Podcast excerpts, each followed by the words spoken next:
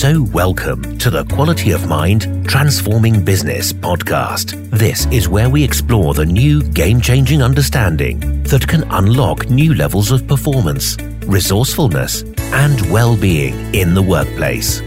Join us if you want to be part of the new breed of leaders in business.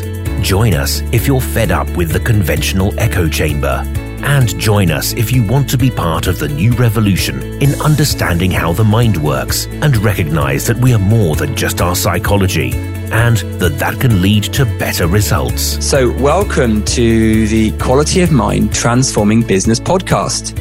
And this episode is a little bit different. It's actually going to be a, a series of episodes as we have the um, pleasure to watch something unfolding um, as I work with a new client. And my client, uh, Helen, has very kindly agreed um, to do a sequence of podcast interviews, uh, one sort of before we started working, uh, one during, and one after, so that people get to see what it's like to become a client and what it's like to um, see this understanding unfold in your life. So, um, a massive thank you for Helen to agreeing to do this. Um, welcome to the show. Uh, and I'd love you just to start off by telling everyone just a little bit about yourself and your background. Thanks, Piers. Hello.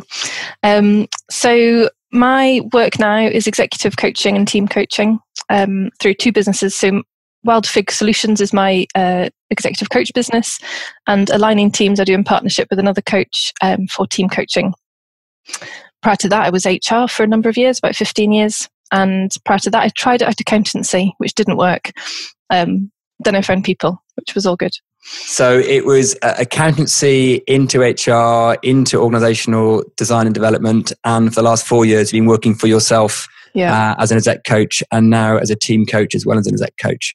Yeah. Uh, so that's, that's quite a, uh, a lovely evolution. Um, so, can you say a little bit about how come um, we decided to work together? What was it that, mm. that first got you interested in this line of work and the principles behind quality of mind?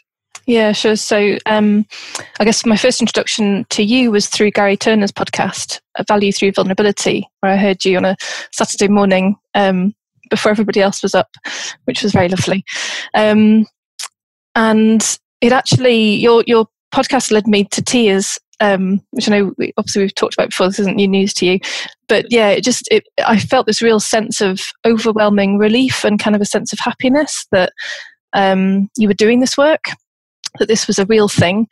Because about um, about a year before that, I'd found a book on Buddhism. I'd been really interested to read more about it, having started yoga about six months before that. Um, and so, yeah, when I heard you speaking it, since I'd read the book, I'd thought, gosh, there's something really in this way of looking at the world that Eastern mysticism has generally, but not quite sure how to make it real for clients or how to even really make it real for me. I've had, had moments. Um, so yeah, so then I, I heard your podcast and it was um, it's like, wow, this is this is it. Somebody's actually doing it. And I know that your work now, having spoken, isn't it's not exactly like Eastern mysticism, but there are lots of similarities. And yeah, there, there was enough that made me go, yeah, this is the this is the kind of stuff that I've been looking for, I guess. Great, and and I'd love to ask you a little bit about if it's easy for you to articulate. What was it that you had initially got sight of in the the book about Buddhism, and then again in the podcast? Can you explain a little bit about what that is and how it looks to you? Yeah, so one of the um, one of the key things was about working from reality. So um, yeah, there was there's an example I'll share which I, I, kind of I had a mini enlightenment moment after not long after reading the book.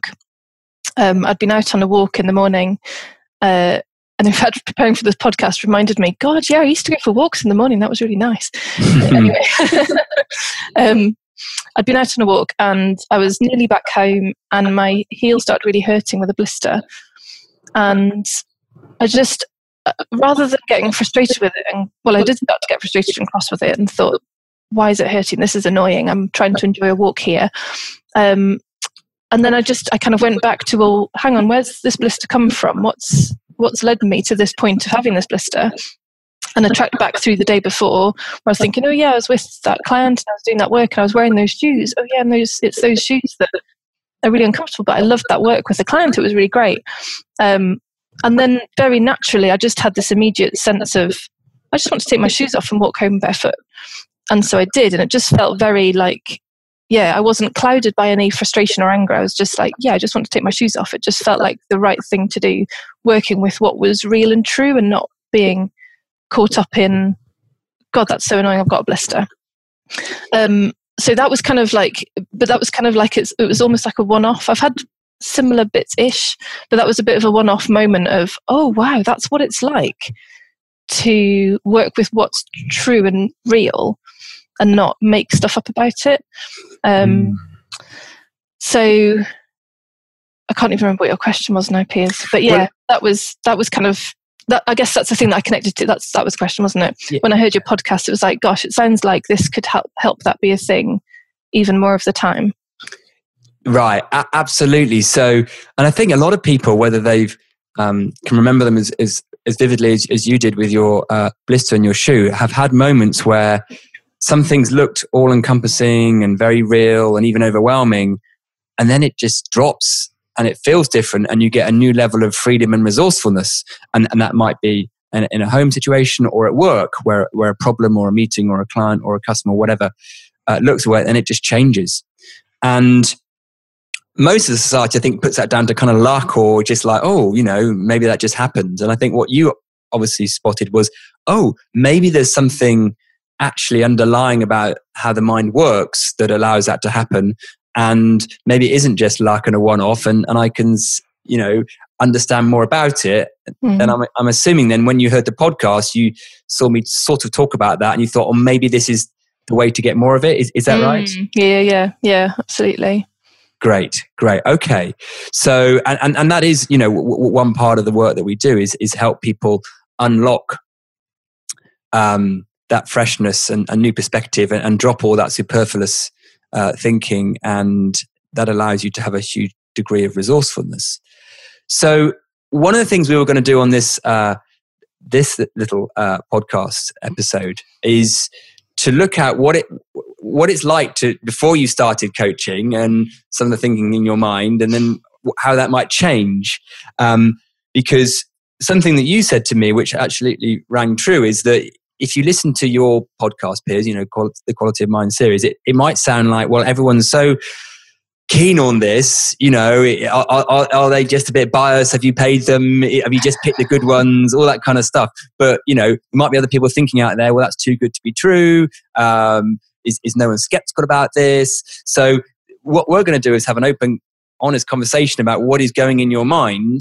Mm. Because once we connected after the podcast you listened to and you had your insight, I suggested that we work together so that you have a deeper understanding of this, so that you can understand what's behind that freshness of thought that you had when you were walking um, mm. the other morning, and and it become a more consistent thing, thing to rely on. So, can you share a little bit about what that's been like for you? What's been going through your mind as you've been thinking about doing this work uh, with me?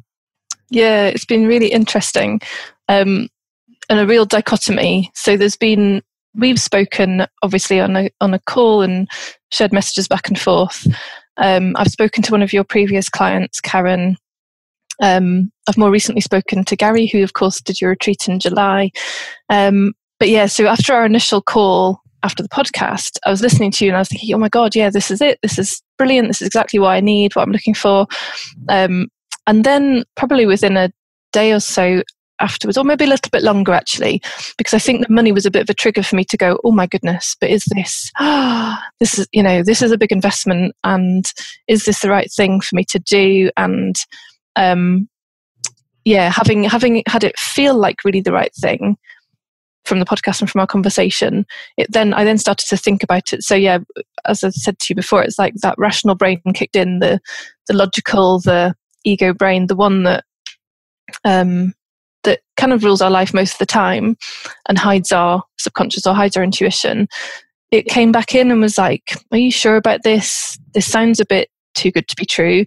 Um, is there any proof? So, like, I know when I do work with people on mindfulness, I will often say to them that folk in the East have done this for years, but us in the West, here you go. Here's now the fMRI evidence that mindfulness does make a difference to your brain chemistry because we just, it's just how we've been brought up around here that we need that, or we think we need that.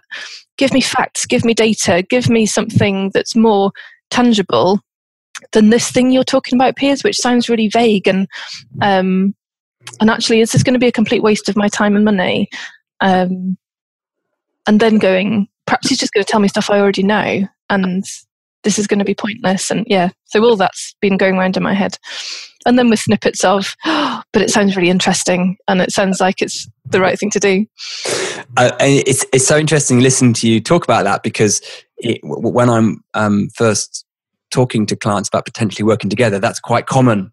So it's not unusual um, and I think about it in, in, life, in anything, you know, we're going to buy anything, even, even you know, mm. go on a weekend away or, or, or, or, go for a nice meal out or go for a holiday or buy a house or car. We, we, we have thinking about it. It's what we do. Now, you know, sometimes you will have that kind of thinking about what to have for lunch. Shall I have the, you know, the prawn sandwich or the chicken sandwich? You know, it, it, so, so we can do that as humans. Um, and, I guess as at my role, it's very interesting because at one level, I need to respect and hear what you're saying because that's your that's what looks real for you. Um, I also know it's not true for you because the, you you see it in two different ways depending on the moment. so it's almost like our coaching starts right at the beginning, helping someone mm. get to understand their own clarity about what they actually want to do, and not let this um, this thinking cloud what you've called your intuition. Mm. Um, so, just in this in this conversation, i.e., before we've properly started working together, although it sounds like you've already had some insights, what would you say?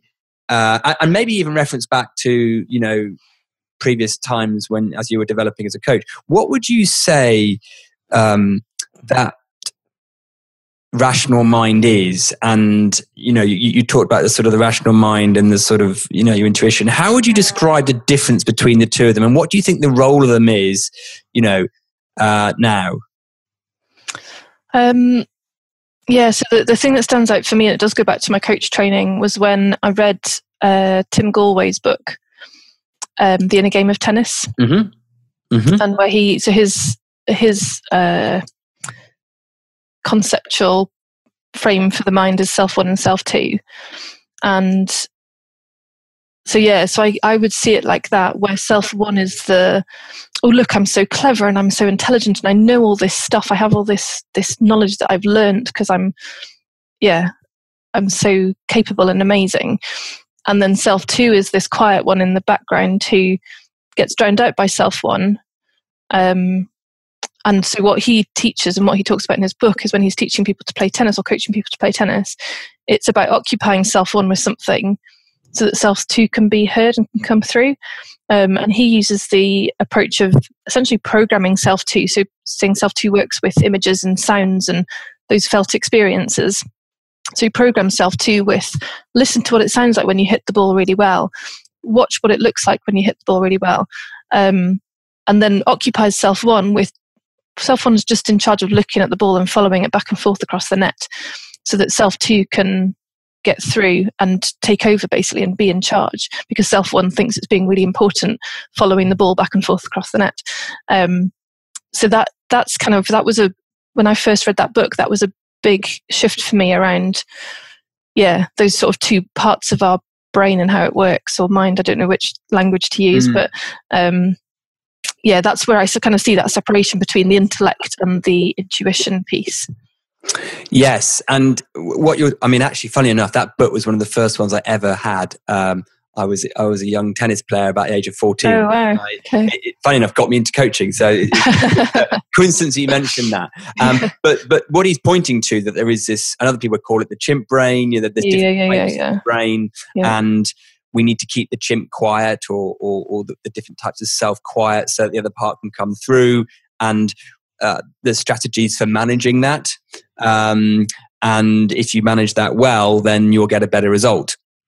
Now, what we're going to do is ask that same question, you know, later on in our coaching journey, and so to see whether you see it a little bit differently. Um, I think it's probably fair to say that compared to uh, the average person who hasn't really looked at the world of um, personal performance and personal professional development, even the idea that there's different selves is mm. possibly new news um, because some of us haven't even inquired that much. So if you go back to prior to any of your interest in becoming a coach or something like that, mm. um, that you probably didn't even see that bit.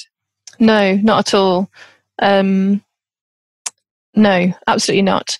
And so in our um, so my training, my coach training was with Barefoot Coaching, and as part of that, we work worked a lot with um, examining thoughts and beliefs mm. that are driving how we feel and driving our actions. Um, and yeah, so within that work, I had quite a few light bulb moments of. Um, uh, oh, there was one which just gone out of my mind again. Um, oh, it was to do with my perfectionism, and I had this light bulb moment around. Oh, but oh my god, if I'm perfect, then that means I never get to learn, and I love learning. So that would be rubbish to be perfect. Um, so, uh, so yeah, my that coach training was a big part of lots of beginning of those realizations of yeah, the way I think about things is ridiculous. Yeah, so you started to spot that. Yeah, yeah, but, but because it's still an intellectual thing primarily for me, it is an intellectual thing. I still have those moments where I get triggered by stuff. So yeah, my chimp gets triggered, mm. and I feel frustrated, upset, angry, deflated, whatever, um, because there's something threatening my ego. Um, mm. Or I believe there is. I'd, I'd, love to ask you, just saying you said that, do, do, what do you see? Uh, you, you, talk about limiting beliefs and, and, and things like that. What, what, what, would you say that is? You know, from, from how you see it now, from how you see that idea now, how would you describe that? What, what is a limiting belief? Um, so I think about it and talk about it in terms of um, through our lives we layer up with stories. So we layer up as through as through childhood, teenage, etc., ongoing. We layer up all these stories of our life about what's okay, what's not okay, what we should do, what we shouldn't do, um, what we get rewarded for, what we don't get rewarded for. Um, what brings us connection with others, what doesn't, and some of those things that we collect along the way are completely untrue, um, particularly because most of them we gather in childhood. Um, so, what I've been taught and I, I talk about with others is that we tend to set our, our view of ourselves around age 18. Mm-hmm. Um, which is why when you're older, you still think you're 18. so you, at 35, you're still like, oh no, I'm still like the 18 year old I was back then, because that's when your self image is set. So lots of the stories that we carry into adulthood are the ones that have been set in childhood. When we're very black and white, we can't see nuance, we can't see shades of grey. So, yeah, we, we, we, we just carry that with us. And I talk about we, we never upgrade our, so using Steve Peters' stuff, chimp paradox, we never upgrade our computer. Our computer's still full of these beliefs um, that we that we gathered primarily as we were kids, not only, but primarily. They're, they're the more deeper rooted ones. Um, and that yeah so the limiting beliefs are basically us seeing those rules of life and thinking that if we're not following them then there's something wrong or if somebody else isn't following them there's something wrong. And that triggers the chimp okay. So let me ask you that question about a couple of other things. So what would you see as the role or importance of something like goal setting now I'm I find goals tricky. I'm not a massive fan of them. Um, I like there to be a concept of intentions or mm-hmm. um, a belief of where you're going. So, in fact, so my mantra for this year has been follow the breadcrumbs. Um, I had some coaching through like last year, um, and it was around Christmas time where I had this recognition that I was putting loads of pressure on myself to do certain things or be with certain people or do certain work. And just going, actually, I'm trying to make stuff happen. I'm trying to push stuff um, that isn't helpful for me and therefore not for my family either. Um, so I'd made a choice for this year that I know where I'm going. That's my thing. I know where I'm going and I'm following the breadcrumbs. So I know the sort of difference I want to make in the world and instead of pushing stuff and trying to make stuff happen i'm just following what comes up so for example your podcast with gary was a lovely breadcrumb mm. in that journey i've been on this year and last year. Um, yeah, stopping making things happen. So that's where I kind of, I think, I think we put too much on goals, which things just change so much all the time. You can set a goal one day and the next day it can be completely pointless, but you could still like try chasing this goal, which has now become pointless, but you think you should because you've told your manager, if you've told your coach, or you've told whoever that this is now my goal in life. And but what if it's changed? What if mm. yeah, it just yeah. that's it's too transactional for me. Okay. Okay, um, let me ask you another question on, on, the same kind of like how do you see it, and then we're going to see how this changes. What about um, you see the role of um, mental strategies, tools, techniques? What do you see about those? So, give what sort of thing do you mean by mental strategy? Well, um, some people will have uh, ways that they go about getting into the best version of themselves, uh, mm-hmm. managing their stress. It, it, it, might be yoga or green tea. Mm. It might be, well, I always do a to-do list there, and or you know, it might be, well, I I, I make sure I, I calm the chimp by doing that. Um, that that that kind of thing. Mm. Yeah. So I um so I work with people. I, I talk about us being icebergs with thoughts, feelings, actions, results. Actions and results being above the surface. The thoughts are what's stored in our computer brain, mm-hmm. like that Steve Peters' work. And so I talk to people about the key places where we can change our results is at the thoughts level and the behavior or action level. Mm. So we can we can examine our thoughts, look at those limiting beliefs. Are they true? Test them out what's the evidence against them what could actually be true instead that kind of work. Um, and then the, the actions level it might be things like um, you know faking it till you make it essentially you know giving stuff a go to get some different results to then feed different thoughts at the bottom. Or for people with emotion emotion stuff it might be if there's a like people um building frustration. It might be rather than letting it build, each time you notice it, express it, or do something physical to process that emotion, or go for a walk, or yeah, sort of manage the um, manage the feeling by doing something at the actions level. Right, absolutely. So it looked like to you there's some different places of influence that you can have, yeah, um, and there's some things you can do to manage it um, that might help. Okay. Yeah. Okay, well that's that's really interesting because we'll see how you think about that um, a couple of months in. Um, that's that's great. So, what about if I was to say to you, um, and it's a broad word, but um, well-being. So, people's well-being, uh, peace of mind, contentment. W- what do you think is the? Uh, how do you think that works? Um so it comes from thoughts. So mm-hmm. all, all those thoughts we have are what lead to us either feeling well or not. Um, because yeah, if we believe something is difficult or frustrating or upsetting or hurtful, it's we be, it's because of what we're thinking at the bottom of that. So it's not necessarily that that's what that situation is; it's how we're seeing it. So I yeah, I heard you say I think it was on yeah, it was on Gary's podcast about um, m- yeah, mental health isn't a thing. It's it's a it's a created concept because fundamentally it all comes from our thoughts. Um, and so if you don't believe your thoughts, then there's nothing to make you mentally unwell.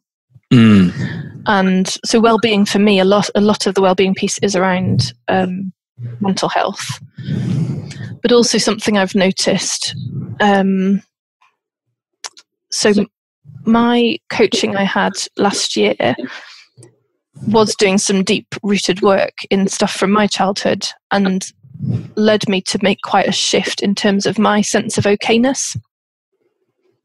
Um, so that I, yeah, so so if I go back to when you work with people on the thoughts at the bottom of the iceberg, very often at the bottom of that is a belief that I'm not I'm not good enough. Mm-hmm. Most people I work with sit with that mm. at the very base. And I had that. And so my work with my coach last year was very much getting to that and just let's just test out that theory. Let's look at what was going on in, in those childhood moments and what led you to believe that you weren't okay, mm. you weren't good enough. Um, so I had quite a shift in my sense of okayness last year. And since that, I've noticed, and well, combination of that, and I've started meditation practice in February this year. Um, both of those things have led me to let go of lots of stuff which I would have otherwise um, been doing that weren't necessarily good for my well-being.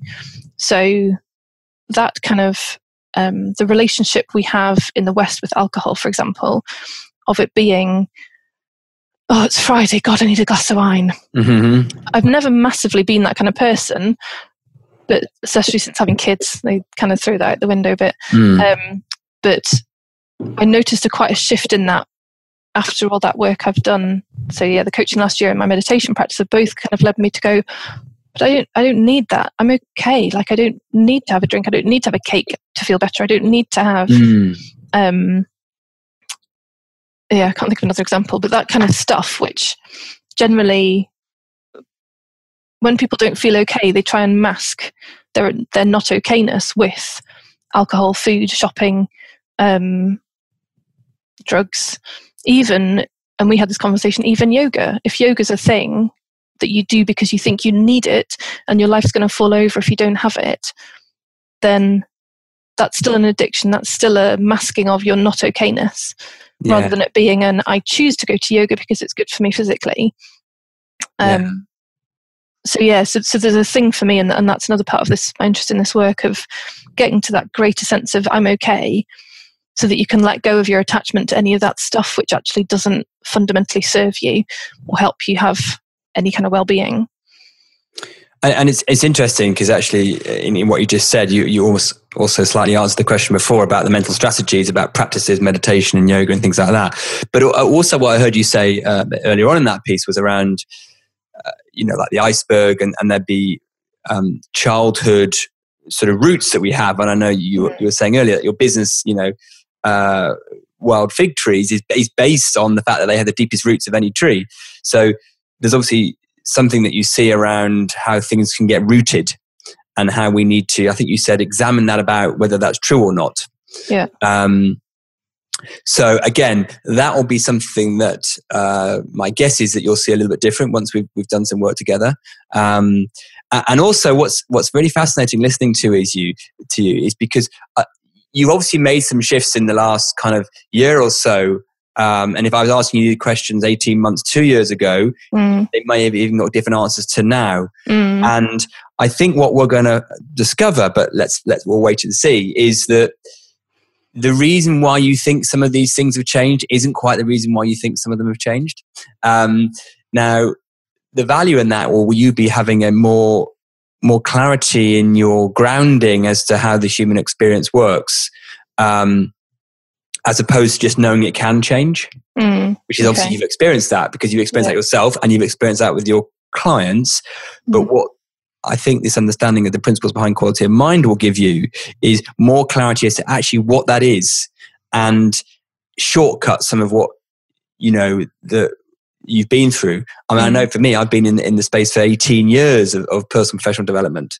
Um, and 10 years of that in, in NLP and positive psychology and all the things, a lot of things you've been mm. talking about.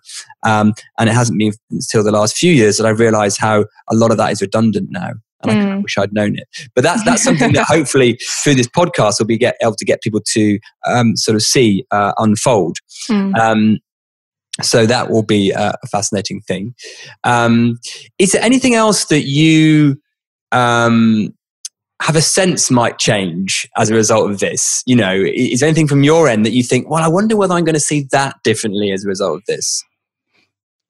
Um, I think the key thing for me is relationships. Mm-hmm. So mm-hmm. the the thing that, yeah, the thing that I am mostly triggered by in my life currently is relationships. Not all, mm-hmm. thankfully. Mm-hmm. Yeah. Um, and I guess that's what I see in business as well. That work business is all about people it's all about relationships it's all about well given yeah the teamwork i'm doing now it's all about how a team can work effectively together and that what we experience right now is that actually people find that really hard mm-hmm. teams find it really hard um, so that that's really the key thing that i think i would like to see shift and that i'd like to be able to shift for others um, because it's yeah, it's the fundamental core of everything that makes the world go round. Absolutely. And what and if, if there's a, a reasonably succinct answer you can give to this, what do you think relationships are based on then? Whether they're they're fantastically great, and harmonious, and empathetic, or, or, or whether they're dysfunctional. What what would you say they're based on? I've got two things in my head, and I'm not sure if this is the right. me being perfect student, not sure if it's the right answer. Go for go. Um, feel free to get it totally wrong. there, was a, there was a thing there coming up about trust. Yeah. So, but that's for a relationship to be effective. There needs to be trust. Mm-hmm. Um, and acceptance of people. I guess you, you see that stuff around, um, yeah, great relationships, things that come up on Facebook. You know, if, you, if your partnership or your marriage is great, then you love each other for all the rubbish stuff as well as all the stuff you're great for. Um, so yeah, it's that sense of acceptance, non-judgment, um, and therefore the opposite of that being true for where it doesn't work. So it's about getting people to have that uh, trust and acceptance and, and how would you go about that at the moment? How, what do you think that is based on? How do you get more of that? Um, so a lot of it's around understanding each other, and mm-hmm. and that but that comes back to those mental models I was talking about, those beliefs, those stories, understanding each other's frames of reference, understanding each other's perceptions of the world, and why why do you see that so differently to how I see this thing? You know, it's mm-hmm. the same thing we're looking at. Um, yeah, but your experience is different because or how you're seeing it is different because of what you've brought with you from your since being born and what I'm bringing since I was born. Therefore, we're seeing the situation from different perspectives. Um, so yeah, under, currently, yeah, my work is to help people understand the other, understand yeah. what's that what's that mental model they're using that's different from yours. Yeah. Okay. Well, that that'll be an interesting one to see evolve as well. Um, so that's great. I mean, I think there's some you know really interesting little topics we've touched on here around relationships and well-being and how we need to manage our mind and goals and and and, and limiting beliefs and things that and also your own noticing that you have a kind of logical rational brain that likes to sort of run the show sometimes and then you've got this other part of you that um, has a slightly more intuitive feel to things so um, i think it'll be there's some great things that we'll ask we'll check in on again um, and see how you see them and hopefully people will, will be able to resonate and uh, relate to that. So, um, is there anything else you want to say at the end of this sort of first um, uh, part of this this three part uh, series? Just that it's been really interesting anyway to talk it through. It's, it's, yeah. I kind of feel like we've begun our work together already now. Um, yeah. So it's, yeah, it's been really interesting, useful. I'm massively curious now because of all the things where I can see the little light bulb going off for you around, oh, right, so she thinks that right now. Okay, let's see how that changes. Well, um, I must admit, it's been a bit funny for me because I, have almost wanted to dive into kind of uh, coaching mode. I'm like, no, no, no reveal on this. It the podcast if we start getting into that. Um, so we're, we're, teasing the audience and yourself. So apologies um, but yeah, yeah, you probably noticed that I've been going, oh, okay, yeah, yeah. Uh, so, uh, but thank you for, for your honesty and openness in this, and I think it will be it will be fascinating. This sort of almost like a fly in the wall, a little bit. Uh, yeah, yeah. People to see, uh, not for every session we're going to have, of course, but um, to check in with us as we go through. Yeah, yeah, yeah.